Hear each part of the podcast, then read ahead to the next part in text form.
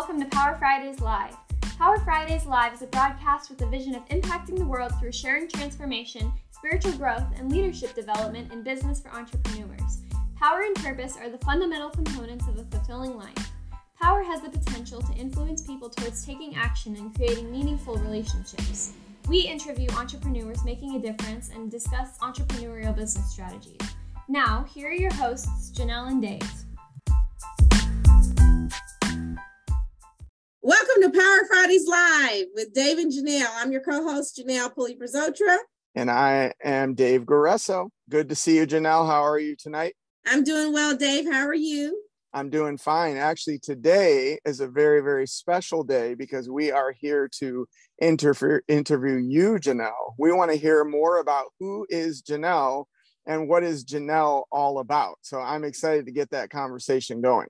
Okay, I am Janelle Pulley-Brizotra. I am an author, speaker, and financial wellness coach. I've authored the book, Money Just Flew Out the Window, How to Create a Relationship with Wealth, Living from Paycheck to Paycheck. Additionally, I have Financial Bliss Academy I've created to coach people with how money works and so that they can have and live the life that they deserve through the proper understanding about their spending habits, their saving habits, and planning for their future. I grew up in the great state, the show me state of the Midwest, Missouri, and I'm the daughter of an entrepreneur. My dad was a farmer entrepreneur. He also worked full-time, and my mom, she worked full-time as well in a factory. And what really brought me to this work about helping people and families create a better financial future for themselves was the loss of my sister 22 years ago. And she passed away suddenly. We didn't expect it. And she died with no life insurance. And my dad had the money to bury her, literally have services. And the type of service that we had for my sister was at the funeral home. They wheeled her casket in, they wheeled her casket out, and another casket was coming through the back door as we were leaving out of the side door in another part of the funeral home. And it was the quickest service that I've ever attended. And we went on to the cemetery, and she was buried. Like I said, he had the money in his savings to pay for that. And that was it. And years later, she had 5 children. They all had different paths that they walked down, and 3 of her children on her 50th birthday, when it happened, got their money together and purchased a casket. Purchased a headstone for their moms, where she was buried in the funeral cemetery. So that is what led me to this work and helping families and helping them to have a future to where they would not be left without life insurance, more importantly, but then have the dignity of, being buried and some people say put away, or just, have a celebration. And I was so glad to be connected with the congregation that I was connected with, because the repast was held at my church. And, my pastor, she was really awesome and wonderful. And she supported me and my family through every step of the way. So, that connection was very important and near and dear for our family to have had that experience and have the people in the community to support us. But not all the time do families, have that connection with other people. And so that was very important for me as well, to know that, hey, this is what we can offer for families, for them not to have the same concern that we had to go through during that time where I had the loss of my sister. Fast forward, it's very important to have emergency fund. And that's very important for me to help educate families on the importance of that. But of course, someone passing away, that's a true emergency. Your car needing to be repaired or something like that, that could be a true emergency. But I just try to help people create the relationship with money where they understand what a true emergency is versus, let me swipe my credit card and buy something that's a want. Mm-hmm. Yeah. So one of the things I like about, your story is that you really do, reveal the transformation that can happen in a person's life, simply because you turned a very kind of a, difficult situation into a blessing for many other people. And it sounds like you're continuing to do that as you progress forward. And, I think that's what, as we have these conversations on Power Fridays Live, that's kind of how it works, right? We want to see transformation through even some of the pain and suffering, right? We don't often think of pain and suffering as transformational, when in fact, some of the greatest passion that we see on the planet from humanity is founded upon pain and suffering, right? And so tell us about some of the sort of the transformations that you've experienced now as you've been able to use what you've learned and use your own transformational story to transform other lives as well. Well, that's a very good question, Dave. For me, you know, transformation is really important. And the way that I've been able to transform my life personally and professionally is to understand a relationship with money. I understand there's various relationships and connections that we want to have in the world, and just really being able to connect with people and support them in realizing that, oh, they don't have to think about money like, oh, money doesn't go on trees. Oh, it just flew out the window. You know, with my book, I basically explain, you know, different ways of thinking about all the things that we've been taught about money and how to look and transform your thinking to where it's more of a relationship. You know, you have a relationship with your spouse, you have a relationship with your children, you have a relationship with your friends, you know, but there's a possibility to have a relationship with actual money, because money, it doesn't really talk back to you. And so I look at that being an opportunity, you know, in building relationships with other people and sharing with them my personal transformation in knowing that, hey, you know, you can't keep up with the Joneses. And I stopped trying to keep up with the Joneses in that way for my personal transformation. Every new thing that comes out, you know, I'm not standing in line waiting 2 and 3 hours to get that brand new thing. And so that personal transformation, you know, for me, you know, has been helped me be better able to create that personal relationship that I need to have with wealth and look at, you know, what God says about, you know, creating wealth and about how to manage your money and be a good steward over your finances as well. Absolutely. So, you know, you bring up stewarding money, right? Money is a big one. And as people of faith, we know the Bible speaks about money probably more than just about anything that it speaks about. Jesus directly brought that issue up many, many times.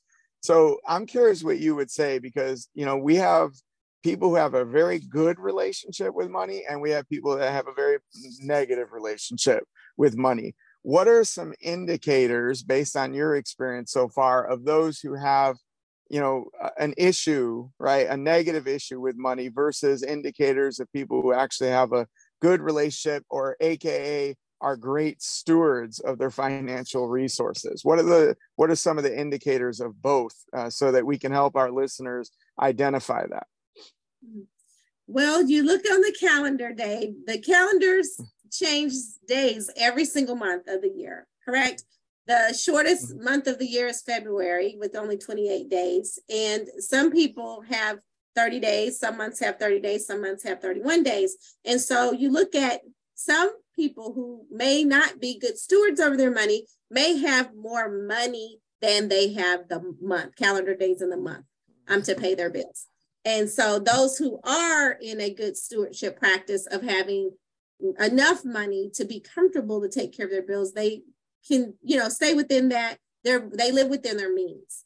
And so those, that differentiates. And so, like they say, robbing Peter to pay Paul.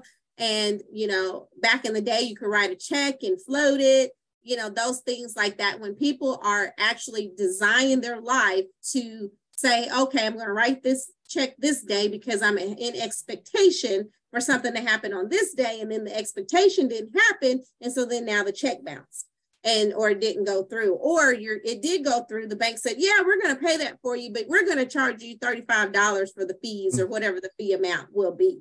So that type of mindset of like beating your money to the bank or beating the check to the bank, so to speak, then that would be a person who's not necessarily being a good steward over their money. But then also, the way that we were trained to think about money and, oh, I need to give 10% to God and tithe my 10%.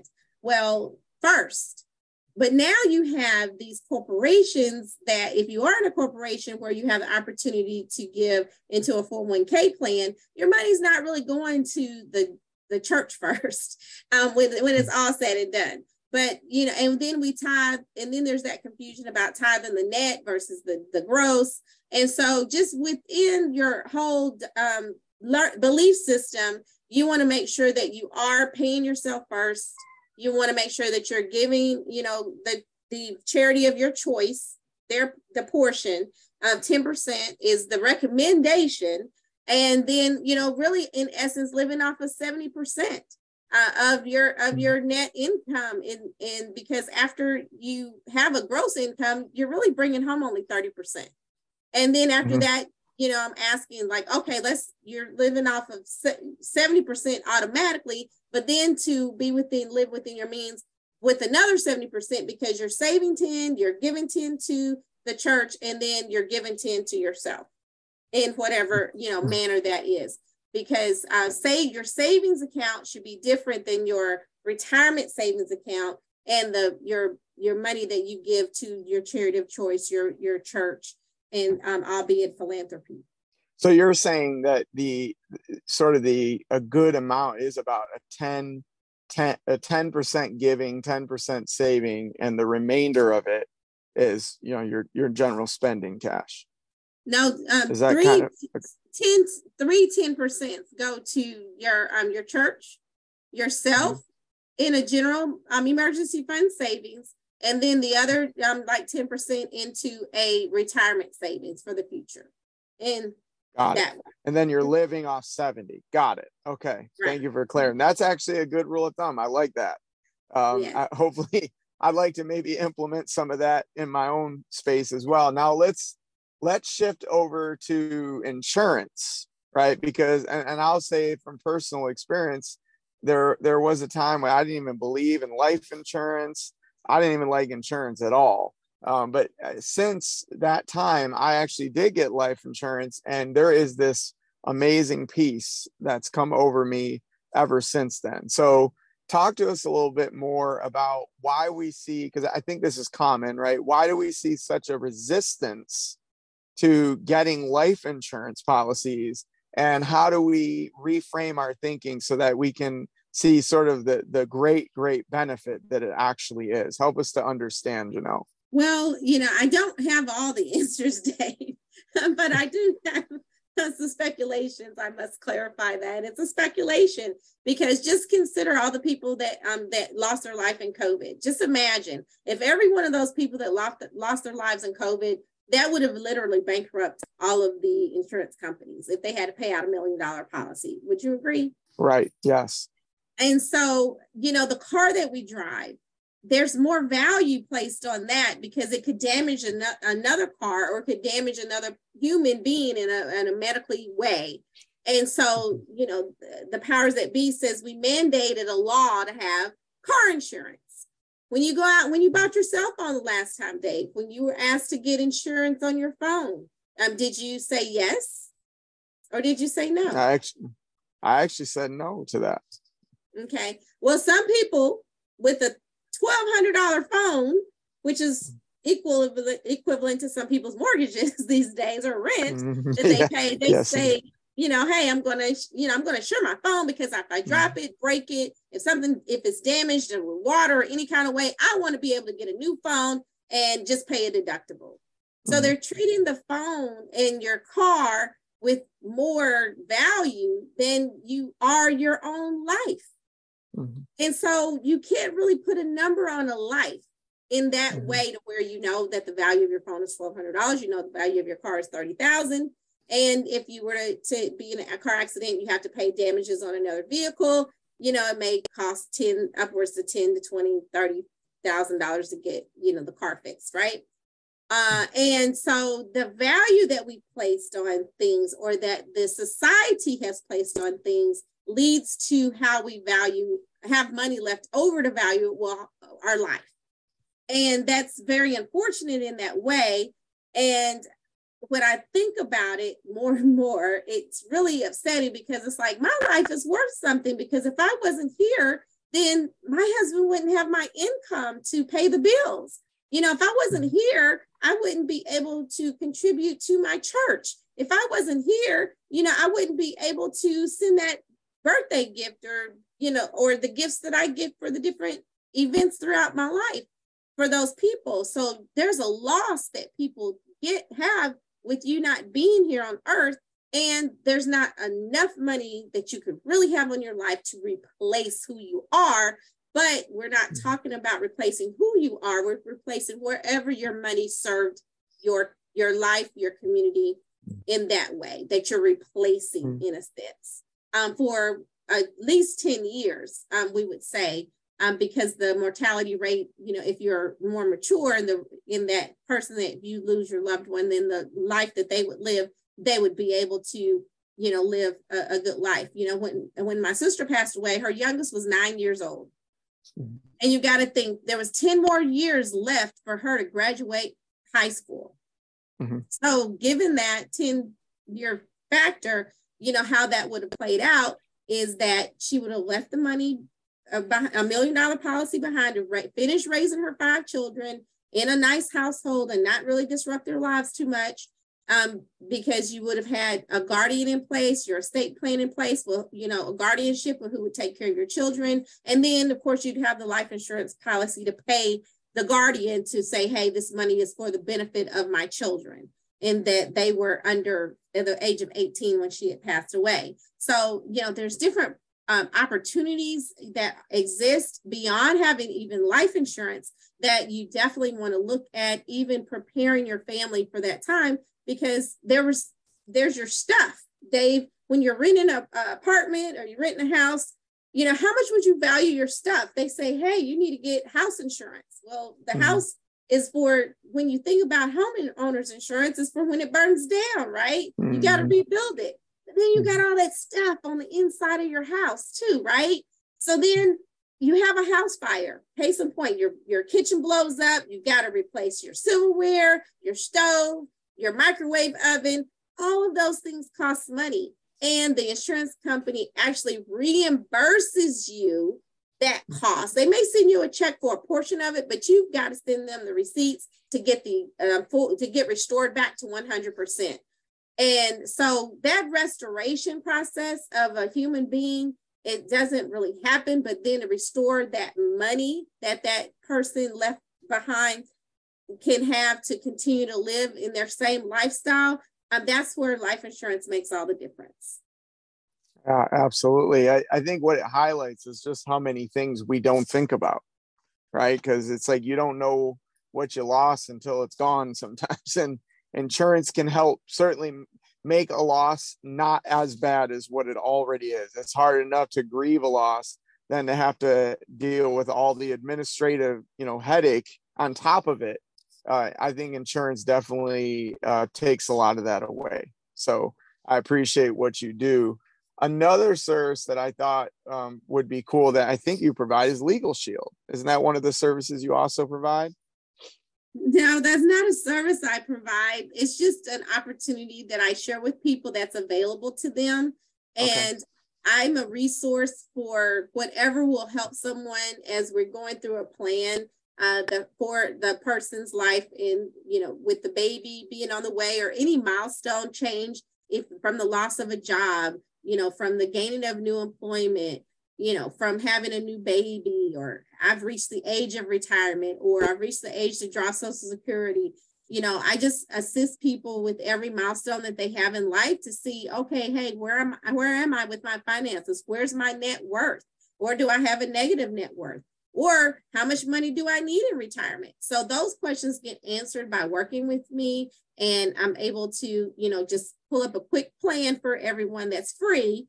And I work with individuals, I work with couples, with children, without children. If you're a double income, no kids, we can still work together. If you're single income, no kids, we can work together. But more often, couples with children or single parents with children and with that are homeowners. That is generally who I work with, so that we can definitely create the legacy, you know, for the family's future. Because the Bible does say in Proverbs, you know, a good man leaves an inheritance for his children's children. Absolutely. So what type of advice would you offer those that are listening to us right now if they could take a, maybe a step one, step two, what could they start focusing on right now to start moving themselves in the right direction? And how can you, Janelle, assist them with that? Well, thanks, Dave, for asking. The step one would be seeking someone like myself and interviewing the various financial planners. You may find that some financial planners cost money, $500, $1,000, depending on, the wealth management piece. But you want to find someone who's reasonable, who you know, like, and trust. The first step is to just see where you are, write everything down, keep a spending log for the past month. You may want to just pull out your bank statements for the past 3 months and just categorize all of your spending on a daily basis for a snapshot of 3 months, 90-day snapshot, right? And then that's the first step. And then see, where is my money going? Because now you know if it's going where you need it to go or if it needs to go somewhere else. And how are you spending? And I'm not telling anyone to stop stopping at Starbucks every morning, but if you were to buy the Starbucks or the coffee and grind it yourself at home in your Keurig, which I just saw a commercial the other day for that, then how much can you really save by doing that? And the coffee could taste better at home, or I'm not sure if it tastes better at Starbucks or not, but you may want to look at your spending habits and how you spend money. And then, look at, okay, do I really need to alter and change anything of the way I'm already spending money? You may buy an outfit every month, but do you have to go to Macy's to buy the outfit every month? You may want to go to get a nice looking outfit at Ross department or Marshall's or some other department store and just be looking just as good. Some people I've known been able to walk into Goodwill and come back looking like $1 million. And so, it's just about how your money is going. And then that's the first step. And then you look at your budget. So then you have your budget there. You look at your spending first because that's where the money's actually going. Then you look at the budget. Well, how much of the money that's actually going does it really need to go in these various categories? And I do have a list of categories that I review with everyone of my clients. If you're a client or not a client, we have worksheets available.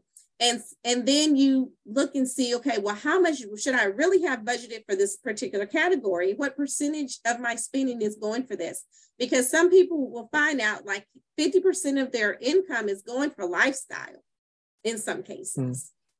And then a very small percentage is actually going to savings. So then we look and you make the choices. You see, okay, well, this is where I'm willing to make an adjustment in my life to have what I want and need whenever you say it's going to cost $1 million. I need $1.2 million in my retirement when I reach X age, when I say that I went to retire. So we calculate, we do the formula. We let what it looks like, and you see what you have now, and then you see how far you got to get to, and then we make a plan to help get you there. Excellent. Excellent. It sounds like you got it all planned out. And yeah, that sounds amazing. So what else would you offer our audience as like kind of a final word going forward? What else is it that maybe we missed or we haven't even brought up here? Well, with the final word that, there are vehicles out there, and you're in a vehicle yourself right now, right? And a lot of people have a lot of ways that they share information. But, number one, look at the opportunities that are there with your life insurances at work. I always recommend, having a life insurance policy outside of work because, what if the worst could happen, right? Hundreds of thousands of people being laid off from their job, even in this conversation that we're having now from top, companies throughout the U.S. So just consider, having something for your family to have financially for the next 10 years would be, step one. Step two, if you have a child, a young person, there's an opportunity where it's a money milestone where you're able to save money in cash for that young person to have money whenever they reach certain milestones in their age to where if you were able to save enough money, you could create your own child could be a millionaire with this vehicle. So look and see what you have that's basically, a cash accumulation account as a vehicle for you to be able to put money. That is one of the first things I would recommend the listeners to look into, because oftentimes we have our money in various accounts for different reasons, but this either tax now, tax later, or tax never. So we do encourage people to look if they qualify for the tax never opportunity, and because you're putting money into a vehicle, you know, after taxes, and it's the way that will help you in the future with having enough money to retire with the tax-free income. Next, I would recommend, you know, don't beat yourself up. You know, start where you are, but start. You know, that's the next thing. You've got to start. You got to start the car whenever you put the key in the ignition to get it going. So therefore, you know, you've got to start the car, but you've got to, you know, make sure you've got the tires inflated and the gas in the tank. So I would just say, you know, start your engines, and then, you know, see, you know, how your money can grow, and look at various ways for your money to grow. There's different opportunities out there to where you can get more percentage rate interest because of compound interest. And then, of course, I would say, you know, get my book. And that would be the other thing I would say, you know, buy the book, Money Just Flew Out the Window, How to Create a Relationship with Wealth, Living from Paycheck to Paycheck, at moneyjustflewoutthewindow.com. Excellent. Excellent. So, yeah, thank you so much. You are a wealth of information, Janelle. And it sounds like you have many ways that you can help others out there when it comes to especially matters of money. So stewardship is definitely a super important thing for all of us. We all could get better. I like the way that one of my old managers at previous job used to say, the only room that's never full is the room for improvement. And certainly that is the case when it comes to stewarding your financial resources. So we thank you very much for spending time with us and telling us more about what you do, Janelle. How can people reach out to you and get access to some of these great services that you provide? Well, if you go to JanellePulley.com, I have a calendar link that's on that website that you can book time with me. And it's time that it would be devoted to you and all yours. It's a free session. And it would be the best way to reach me is JanellePulley.com, Janel, P like Papa, Ulley.com, JanellePulley.com.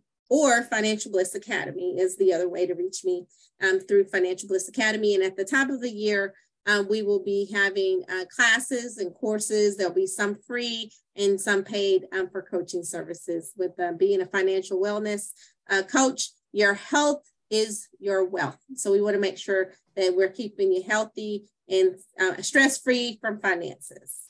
Certainly. Health is your wealth. And it's not just your physical health, your financial health matters as well. And actually, they're quite tied together at times. So there you have it, Janelle Pulley. You've experienced another great Power Fridays Live. We will continue to do this every Friday night at 7 p.m. Eastern Time. And we look forward to seeing you all back next time. Thank you once again, Janelle, for being part of it and being a great co-host. I have always enjoyed working with you on this. And also, as you always say, for everyone listening, may you be, do, and have the greatness that you desire, because there is greatness in you. So signing off, have a fantastic evening, Janelle, and we will talk next time. Thank you, Dave.